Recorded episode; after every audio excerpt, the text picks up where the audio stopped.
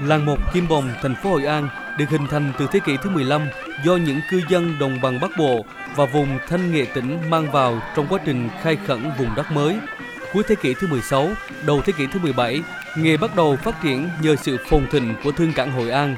Đến thế kỷ thứ 18, nghề phát triển mạnh mẽ và thịnh vượng với ba nhóm nghề gồm mộc xây dựng các công trình kiến trúc đô thị, mộc chân dùng và nghề đóng sửa tàu thuyền. Làng mộc Kim Bồng, thành phố Hội An nổi tiếng vì hầu hết công trình kiến trúc bằng gỗ của Hội An xưa đều do bàn tay tài hoa của các nghệ nhân nơi đây xây dựng. Nghề thợ mộc Kim Bồng được các chúa Nguyễn ở Đàng Trong, sau này là triều đình nhà Nguyễn mời ra kinh đô xây dựng các công trình tại Kinh Thành Huế. Tháng 6 năm 2016, nghề mộc kim bồng được Bộ Văn hóa Thể thao và Du lịch công nhận là di sản văn hóa phi vật thể cấp quốc gia.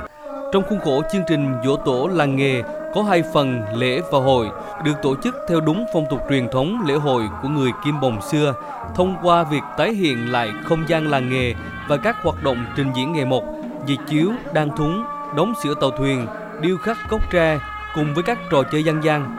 Hoạt động này thu hút đông đảo người dân và du khách.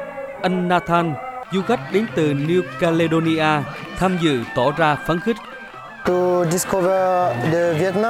Chúng tôi ở lại Việt Nam trong thời gian 3 tuần.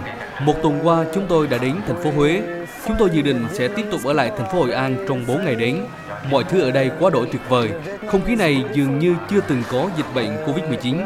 Rất nhiều điều mà chúng tôi muốn khám phá trong những ngày tại Hội An đó là văn hóa, những vùng đất và ẩm thực. Theo ông Nguyễn Văn Lanh, Phó Chủ tịch Ủy ban nhân dân thành phố Hội An, tỉnh Quảng Nam, trong quá trình phát triển du lịch, thành phố Hội An luôn tập trung khôi phục, gìn giữ nghề mộc kim bồng và tìm hướng ra cho làng nghề. Dỗ tổ nghề mộc à, năm nay là một bước khởi đầu và chúng tôi sẽ có một ý tưởng là sẽ tiếp tục làm cái hội làng nó quy mô hơn, hấp dẫn hơn qua cái hậu làng của ngày dỗ tổ làm cho các cái cấp chính quyền cũng như các cái doanh nghiệp và người dân cùng chung tay góp sức để chúng ta làm sao phục hồi lại. Cái làng nghề truyền thống, không gian làng mộc kim bằng. Một cách nó bài bản, làm cho cái sản phẩm du lịch của làng mộc kim bằng nó ổn định và bền vững hơn.